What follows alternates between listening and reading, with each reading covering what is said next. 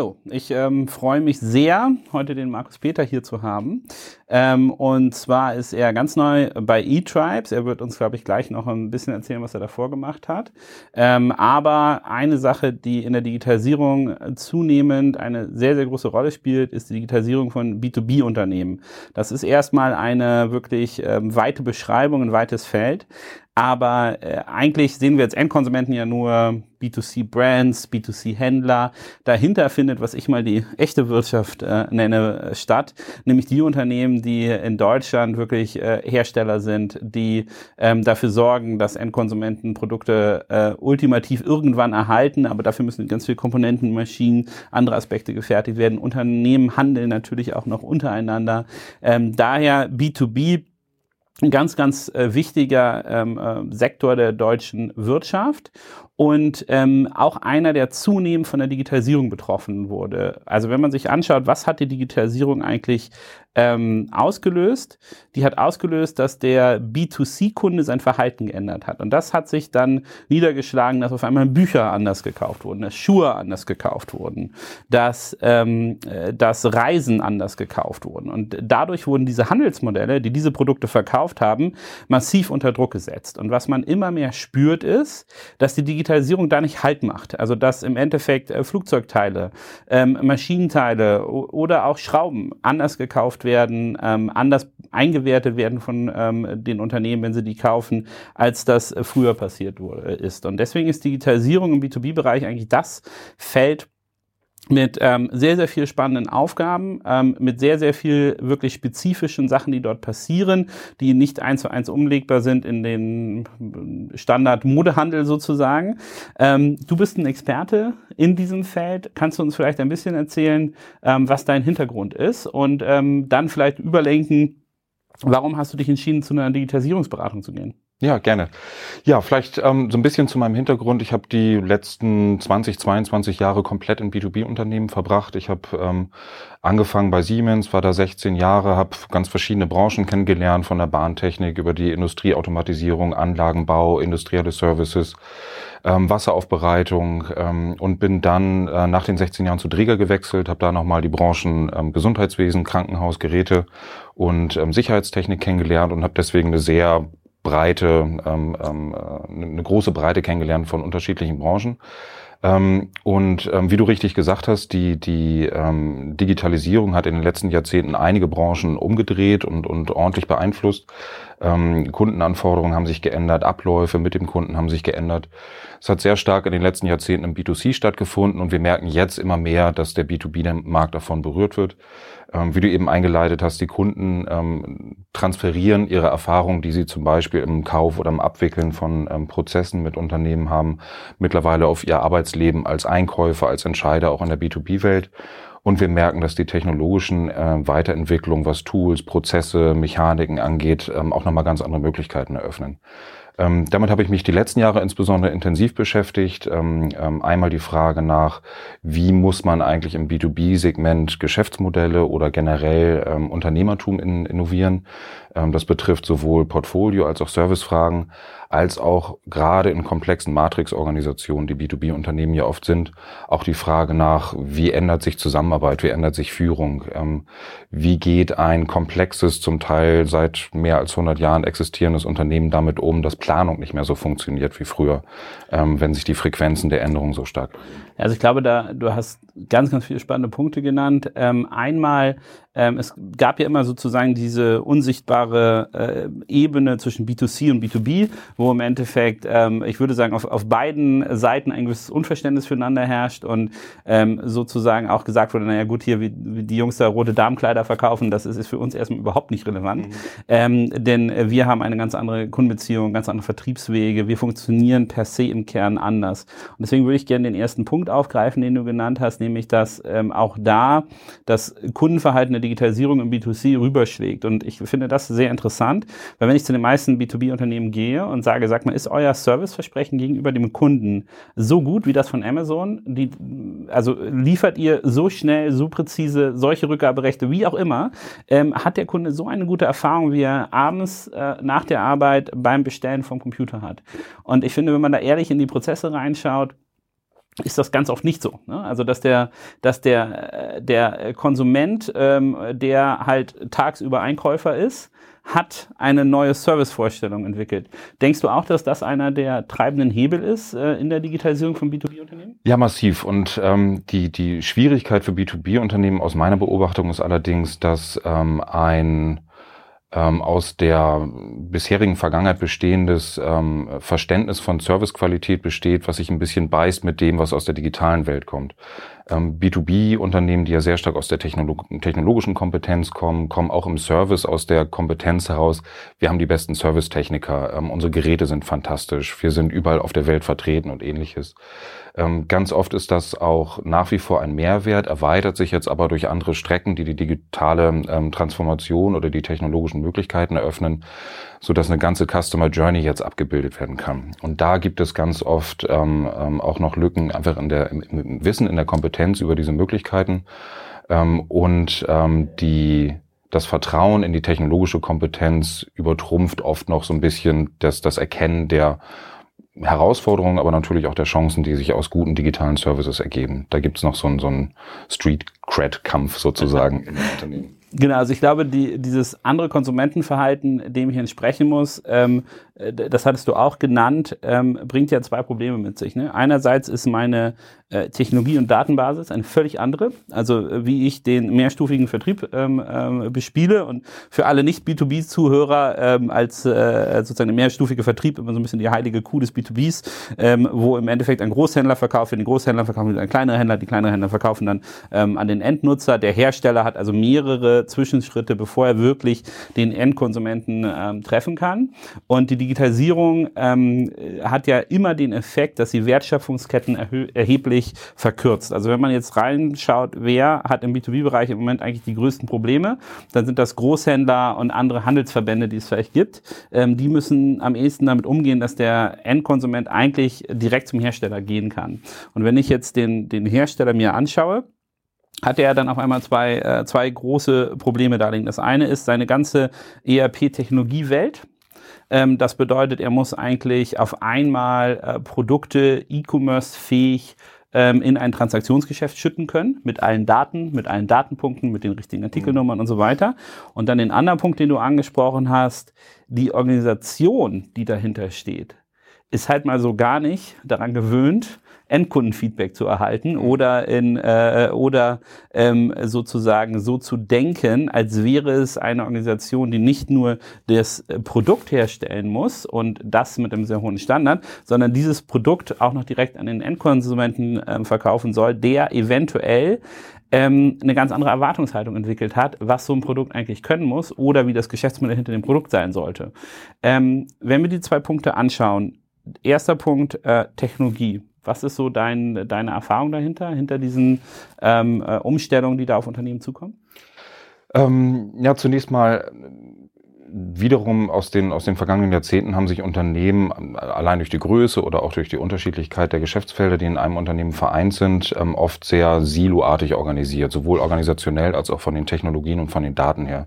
Es ist oft so, dass zum Beispiel Produktdaten, Kundendaten, ähm, Finanzdaten separat gehostet werden und ähm, nicht, nicht miteinander zusammengebracht werden, einfach weil das in der Vergangenheit auch ganz gut funktioniert hat, sich arbeitsteilig aufzustellen.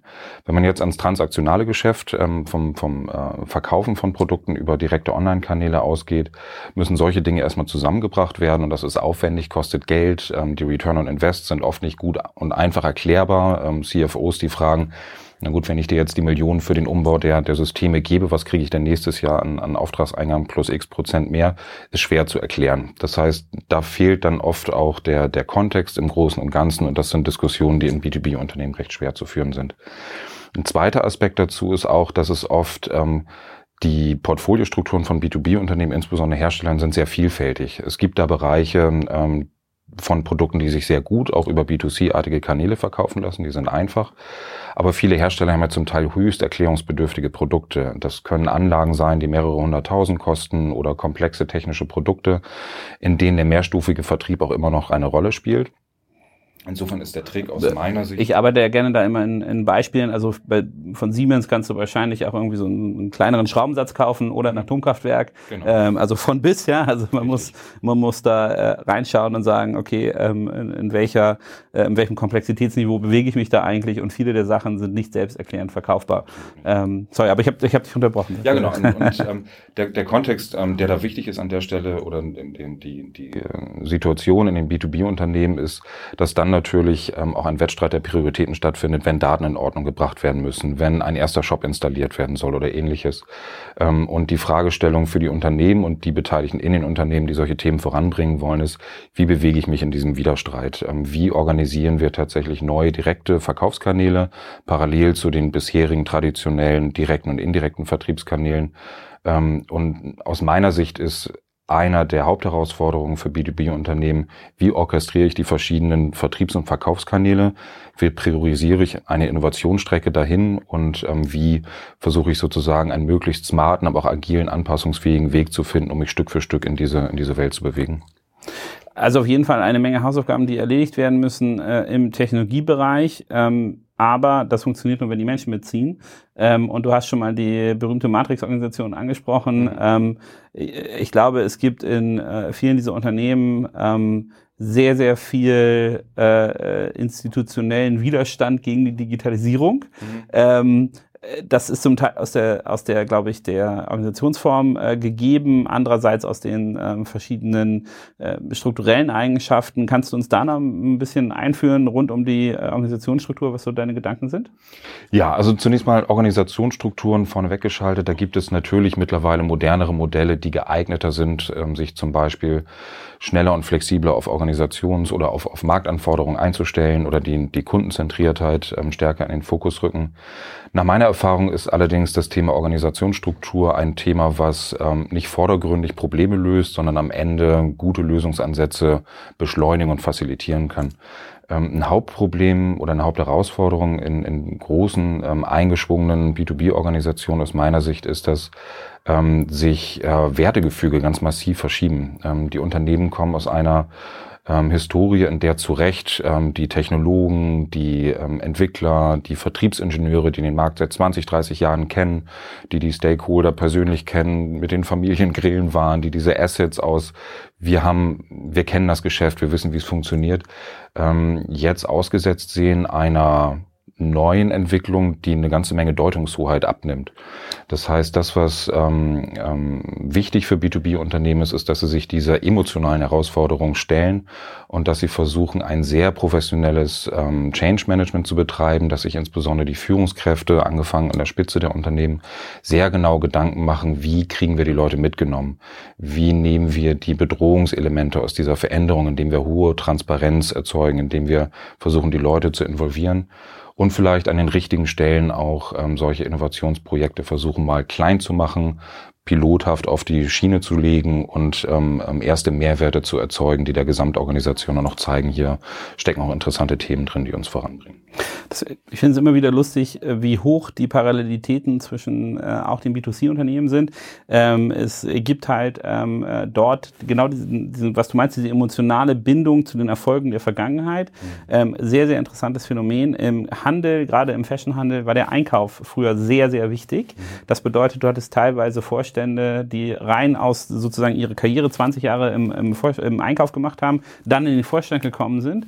Und eigentlich müsste man von diesen Menschen dann die Abstraktion äh, äh, ähm, erwarten, dass sie merken, hm, das, was ich 20 Jahre lang getan habe, ist in der digitalen Welt nicht entscheidend. Das ist ein reiner Hygienefaktor, dass ich einen Einkauf habe. Ich muss mein, äh, das, was zum Kunden gerichtet ist, meine Kundenansprache völlig neu denken ähm, und muss eigentlich Kompetenz aufbauen in einer, äh, in einer sozusagen Beantwortung der neuen Fragen, die der Kunde mir stellt. Mhm.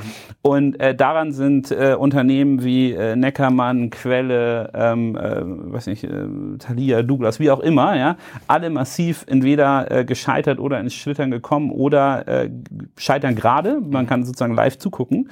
Ähm, und das kommt zum Teil auch daher, dass die nicht geschafft haben, die, äh, die historischen Erfolge einmal kräftig zu feiern und dann zu sagen, ja, okay, die sind jetzt wirklich nichts mehr wert, ähm, sondern ich muss mich komplett äh, reorientieren, welche Markt es geht. Und ich glaube, die, die B2B-Welt ist zehn Jahre hinterher, aber völlig dem gleichen Trend unter, äh, unterworfen. Also ich glaube, die Unternehmen werden jetzt die Möglichkeit bekommen, noch was zu tun.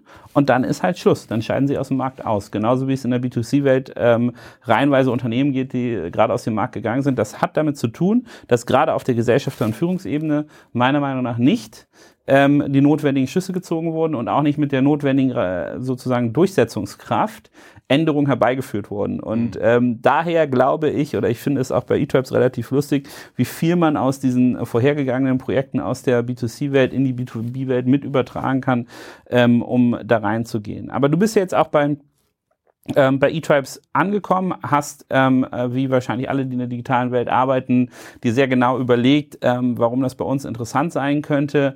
Ähm, wir haben ja äh, viel auch im Vorfeld gesprochen wenn du jetzt sozusagen dir anschaust und sagst, okay, ich gehe jetzt hier äh, rein, unterstütze Unternehmen da drin, sich digital neu aufzustellen, was sind denn da deine Thesen? Also woran glaubst du, ähm, äh, und, und was denkst du, wird diese Unternehmen ähm, beschäftigen in den nächsten Jahren? Ja, vielleicht mal vorneweg, was ich glaube und was mit einer der Gründe ist, warum ich zu eChubs gewechselt bin, ist, du hast das eben schon so ein bisschen angerissen. Ähm, es ist für B2B-Unternehmen einerseits eine herausfordernde Zeit, da spreche ich gleich noch kurz drüber, aber es ist auch eine wahnsinnig chancenreiche Zeit. Denn du hast ja ganz richtig gesagt, ähm, viele Dinge, die sozusagen das B2C-Segment als Erstgeborenes, wenn man so will, was die Digitalisierung angeht, schon an Problemen bewältigt und herausgearbeitet ähm, hat. Davon kann die B2B-Welt ja ähm, profitieren. Ähm, früher die, die Neigung, die habe ich selber natürlich auch erlebt, ähm, sich anzuschauen, wie eine Foodmarke sozusagen einen, einen Shop exzellent aufstellt. Da haben die B2Bler vor Jahren noch ein bisschen die Augen gerollt. Mittlerweile merkt man, da sind wichtige und auch komplizierte Probleme gelöst. Das kann man nutzen. Mhm. Und der zweite Grund, der ähm, ähm hochspannend ist, ähm, ist, dass im B2C-Segment die Dynamiken und die Unternehmen jetzt erst richtig anfangen, das Thema ernst zu nehmen.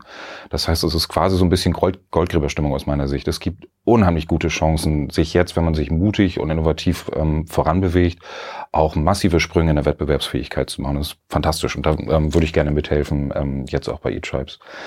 Ich denke, die Herausforderung, die die Unternehmen haben werden, ähm, ist zunächst einmal, ähm, sich sehr genau zu überlegen, welche neuen Kernkompetenzen brauchen wir, und zwar über die vergangenen Kernkompetenzen, die weiter wichtig sein werden. Gute Vertriebsleute, gute Entwickler und so weiter muss man sich jetzt nochmal mehr die Frage stellen, in welchem Kontext finde ich eigentlich statt, wenn ich als B2B-Unternehmen im Markt agiere.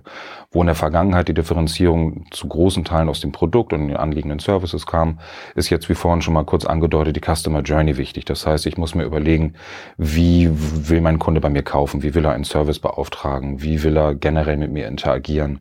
Will er überhaupt noch kaufen? Ist mein altes Produkt vielleicht gar nicht mehr for sale, sondern for use und ich ähm, ähm, spiele mit anderen Bezahl- oder Nutzungsmodellen? Und wenn ich das machen will als Unternehmen, muss ich mir die Frage stellen, wie agil, wie anpassungsfähig bin ich heute? Ähm, und dazu müssen B2B-Unternehmen aus meiner Sicht schnellstens anfangen, Maßnahmen zu ergreifen, um sich in den wichtigen Teilen ihrer Organisation deutlich agiler, beweglicher, ähm, anpassungsfähiger zu machen. Denn die Herausforderungen, die wir heute haben, ähm, die bleiben ja nicht so die nächsten Jahre. Da kommen neue Möglichkeiten, neue Chancen, neue Wettbewerber womöglich mit dazu.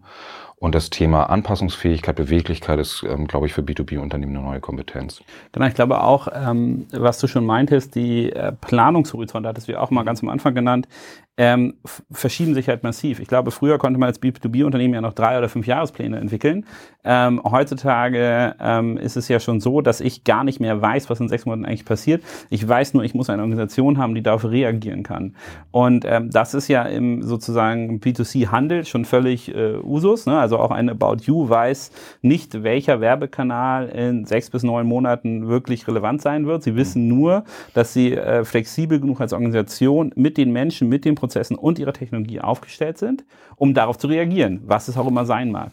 Und ich glaube, dass ähm, auch, auch das erfordert ja viel kürzere Abstimmungswege, viel kürzere Freigaben ähm, und eine viel schnellere Reaktion auf ähm, Marktveränderungen. Und auch da sehe ich den Punkt von dir, dass da eine massive Chance drin liegt. Ne? Weil, die, weil die Unternehmen, die das sozusagen ähm, angehen, früh genug, ähm, die haben eine große Chance. Ich glaube, wird ja auch immer so, äh, Fiesmann wird ja immer als so großes Beispiel genannt, ähm, wo die Mantra entwickelt wurde, naja, wir verkaufen eigentlich keine Heizsysteme, sondern Wärme. Mhm. Ähm, und ähm, im Endeffekt interessiert den Konsumenten eigentlich nicht, was da unten im Keller rum passiert oder steht oder passiert oder irgendwas, äh, was da los ist, sondern der will es einfach warm haben und warm duschen können. Genau. Ähm, und ich finde es lustig, weil eigentlich, wenn einem dann das erzählt, dann sagt man so, Duh, ne? also so gut, das hätte ich jetzt auch raus, rausarbeiten können. Ähm, aber was das für das Unternehmen bedeutet, an sozusagen von einem Anlagenbauer zu einem ähm, Verkäufer von Wärme zu gehen, das ist ja ein Prozess, der dauert Jahre, der erfordert Umstellung, äh, wahrscheinlich auch harte Einschnitte ähm, und, äh, und äh, führt dann aber zu einem wahrscheinlich viel, viel, viel, viel stärkeren Unternehmen. Und ähm, äh, ich glaube, das ist eine, eine, eine Sache, die man nicht an Komplexität unterscheiden, äh, unterschätzen darf, was diese Veränderungen dann für ein Change Management, für einen Prozess dahinter lostreten. Ne? Ja, total. Und ähm, was man auch nicht unterschätzen darf, ist, das hat ja durchaus auch ähm, betriebswirtschaftliche Auswirkungen, was da gerade stattfindet. Denn, du hattest ja ganz am Eingang gesagt, ähm, Kundenanforderungen und Kundenerwartungen verändern sich. Damit verändert sich auch ähm, der Bereich dessen, wofür Kunden bereit sind, Geld auszugeben. Das heißt, ähm, ähm, Dinge, die früher wirklich solide Cash-Cows waren, ähm, ähm, werden mittlerweile eher zum Standard, die werden noch gekauft und das ist auch alles in Ordnung, aber die Margen sacken ab, weil sich die Wertschöpfung auch einfach verschiebt. Ne? Von, von eher Asset- und Hardware-basierten Geschäftsmodellen hin zu eher Daten- und serviceorientierten Geschäftsmodellen. Und wenn ich mir dazu nicht rechtzeitig Gedanken mache und versuche, erste, und wenn es Piloten sind, auf die Reise zu schicken, zu vertesten, wie sich mein Markt verändert, ähm, wo Kunden auch tatsächlich ähm, starke Mehrwerte sehen, sodass sie bereit sind, dafür auch Geld auszugeben, ähm, dann kann ich das später immer noch machen, bin dann aber womöglich im reaktiven Modus und muss mich mit mehr Wettbewerbern auseinandersetzen als jetzt noch in solchen Fragen. Also Chancen ergreifen, ähm, auch Zeit immer ein Faktor. Also man muss, ähm, man muss wirklich ran und, äh, und was machen. Ähm, ich glaube, die aus meiner bisherigen Erfahrung von Projekten, die ich so gesehen habe, das ist in der Theorie allen bewusst. Tun tun sie es erst, wenn der Druck hoch genug ist. Mhm. Und ich glaube, die, die ähm, seit 2008 kommt ja die deutsche B2B-Wirtschaft ähm, sozusagen, müssen die immer neue Türen einbauen, um, um die Schubkarre mit Geld reinzufahren. Mhm. Also die Situation könnte nicht besser sein für diese Unternehmen. Dann fällt Transformation einem immer sehr schwer. Ähm, und wird auch nicht konsequent vorangetrieben, weil man kann ja immer die Schutzbehauptung, du, das läuft doch, ähm, ähm, in, in den Raum schmeißen. Wenn ähm, du jetzt ähm, ein Gesellschafter oder die Gesellschafter von größeren B2B-Unternehmen adressieren würdest, die in Abstimmung mit dem Management die strategische Ausrichtung des Unternehmens festlegen. Was sind so deine Kernargumente, warum du sagen würdest, ich verstehe zwar, dass euer Geschäftsmodell stark aufgestellt ist, aber bitte fangt jetzt damit an, nicht erst, wenn es ins Schingern geraten ist und wenn, äh, wenn ihr sozusagen müsst. Ähm, ja. Ja, also die, die, die Argumentation ist, wie du selber sagst, die springt einem förmlich ins Gesicht. Ähm, ich, äh, die Datenpunkte, die zeigen, dass die Digitalisierung in der B2B-Welt angekommen ist, die ist ja da. Ne? Es gibt Faktoren, Amazon launched Amazon Business allein in den Verkaufskanälen. Man merkt, das werden viele B2B-Unternehmen merken, dass ihre eigenen Händler, also der mehrstufige Vertrieb schon selber anfängt, sich zu digitalisieren und auf Plattformen aktiv werden. Ähm, es gibt ähm, junge, freche Startups, die mit immer mehr Geld ausgestattet sind und sich wirklich hochkomplexe B2B-Prozesse annehmen und dafür Lösungen entwickeln und zum Teil wirklich ähm, spannende Partnerschaften auch eingehen können mit großen Unternehmen. Also was ich B2B-Unternehmen an der Stelle nur empfehlen kann, ist, ähm, investiert jetzt in möglichst viel Kompetenzaufbau. Ähm, wir haben ja an anderer Stelle auch äh, lesen können, Aufsichtsräte müssen sich deutlich äh, mehr mit Digitalkompetenz ausstatten.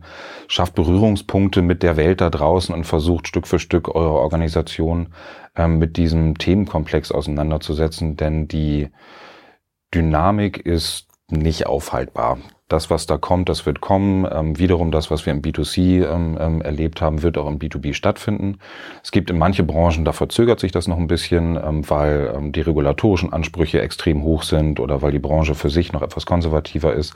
Aber das wird kommen. Und ähm, ich kann wirklich nur jedem Unternehmenslenker raten, schaut euch die Themen an, beschäftigt euch mit den Themen, macht's in kleinen Bereichen erstmal, belastet vielleicht nicht die ganze Stammorganisation von Anfang an damit, aber ähm, beschäftigt euch damit. Das Genau, also, also ich glaube auch, wir, wir, wir können äh, festhalten, ich glaube, einer der wichtigsten Aspekte ist, ist, man ist in der Digitalisierung, äh, hat die meisten Sachen, die man tut oder wie auch das Geschäftsmodell heute aufgestellt ist, die haben eine aufschiebende Wirkung, nicht eine verhindernde Wirkung. Genau. Also ich habe ähm, bisher wenige bis keine Geschäftsmodelle gesehen, wo man wirklich sagen kann, du, du brauchst ja auch in zehn Jahren keine Sorgen darüber machen, sondern man kann sagen, okay, du hast halt einen Zeithorizont X, ja, und jedes Jahr kommt da halt ein Scheibchen runter und dann musst du durchdigitalisiert sein. Spätestens, wenn der mehrstufige Vertrieb wegbricht ähm, oder ähm, jemand Neues einsteigt. Ähm, ich finde es sehr bezeichnend, wenn ich mir Hermes und DHL und andere wirklich große Logistikunternehmen anschaue, ähm, dass die es zugelassen haben, dass im Kernmarkt Deutschland äh, auf einmal, bei mir klingelt jetzt morgens nur noch der Amazon-Bote, der kommt auch mit dem Amazon-Auto. Mhm. Ähm, und ähm, äh, ich finde es sehr interessant, dass so ein großes Logistikunternehmen einem neu eintretenden Unternehmen in den Markt ähm, so die Tür aufgemacht hat. Und ähm, das fand ich auch ganz interessant. Was passiert eigentlich, wenn ähm, Unternehmen auch nicht auf ihre, auf ihre äh, Kunden hören? Ne? Und ich bezeichne mal DHL, Hermes und so weiter, die liefern zwar an Endkunden aus, aber ihr Geschäftspartner ist B2B, ja. Ähm, dass die nicht äh, gemerkt haben, Mensch, wenn Leute über eine Amazon-Bestellung äh, äh, ähm, so schimpfen, also von 100 schlechten Bewertungen, kannst du ja bei Amazon 95 äh, schlechte Bewertungen auf den äh, aufs Logistikende schieben. Ja. Die kann der Händler dann zwar später löschen lassen, aber du hast halt trotzdem ein Riesenkundenproblem. Und diese Unternehmen haben über zig Jahre äh, immer gesagt, wow, das ist halt so. Und ähm, als größte Innovation der Welt stellen wir euch den, ähm, den äh, Paketbriefkasten vor. Also die haben gesagt, dass ein, ein größerer Briefkasten eine innovative Antwort auf ihre Geschäftsprobleme ist. Ja. Und wenn ich das dann höre, dann, dann, dann stehe ich da so und denke, das kann doch nicht sein, dass man das macht. Und jetzt sind alle überrascht, dass Amazon 10.000 Sprinter bestellt hat. Mhm. Ähm, also so und, und da, das ist für mich auch äh, gerade ein, ein super Beispiel, wie über Jahre das völlig offensichtlich auf dem Goldtablett mit äh, Röschen dran sozusagen stand, ihr müsst euch ändern oder ihr werdet aus dem Markt gedrängt. Ähm, und das sind ja sogar Unternehmen, die über das Briefmonopol und andere Aspekte sozusagen noch unfaire Geschäftsmodelle haben, die also hoch cash-generativ sind und auch selbst, dass man nehmen könnte und in die Digitalisierung konsequent investieren könnte. Und selbst die sagen, nö, das machen wir jetzt mal nicht. Ne? Ja, genau. Ähm, am Ende kommt es, glaube ich, zurück, äh, wie bei allen Unternehmen, aber jetzt in der Phase auch äh, insbesondere im B2B-Unternehmen, es braucht Führungskräfte und ähm, CEOs und ähnliches, die eine gewisse visionäre Kapazität haben und in der Lage sind, ähm, ein, ein, ein, ein Bild zu malen für die nächsten zwei, drei Jahre und den Weg dahin sehr agil und mutig zu beschreiten. Und das ist ja auch noch eine, eine, ein ergänzender ähm, Asset für, für B2B-Unternehmen. Eigentlich sind ja die Mechaniken der Digitalisierung höchst attraktiv, insbesondere für CFOs, die sich um Kosteneffizienz Gedanken machen. Methodiken wie ähm, Design Thinking oder MVP oder ähm, Prototyping oder ähnliches sind ja alles Varianten, mit denen ich mit minimalem Geldeinsatz Ideen vertesten, zusammen zusammenbringen, mit dem Markt kurz verargumentieren kann und mit dann über die Iteration minimalen ähm, Fehlerkosten sozusagen in der Lage bin, unheimlich spannende Projekte, neue digitale Services, Dinge auszuprobieren. Ähm, genau, aber, aber das ist für mich, für mich gerade dieses CFO-Beispiel. Mhm. Ich habe das Gefühl, für den CFO ist es einfacher äh, und geistig flexibler, äh, 500 Millionen für eine neue SAP-Einführung äh, raufzuballern, mhm.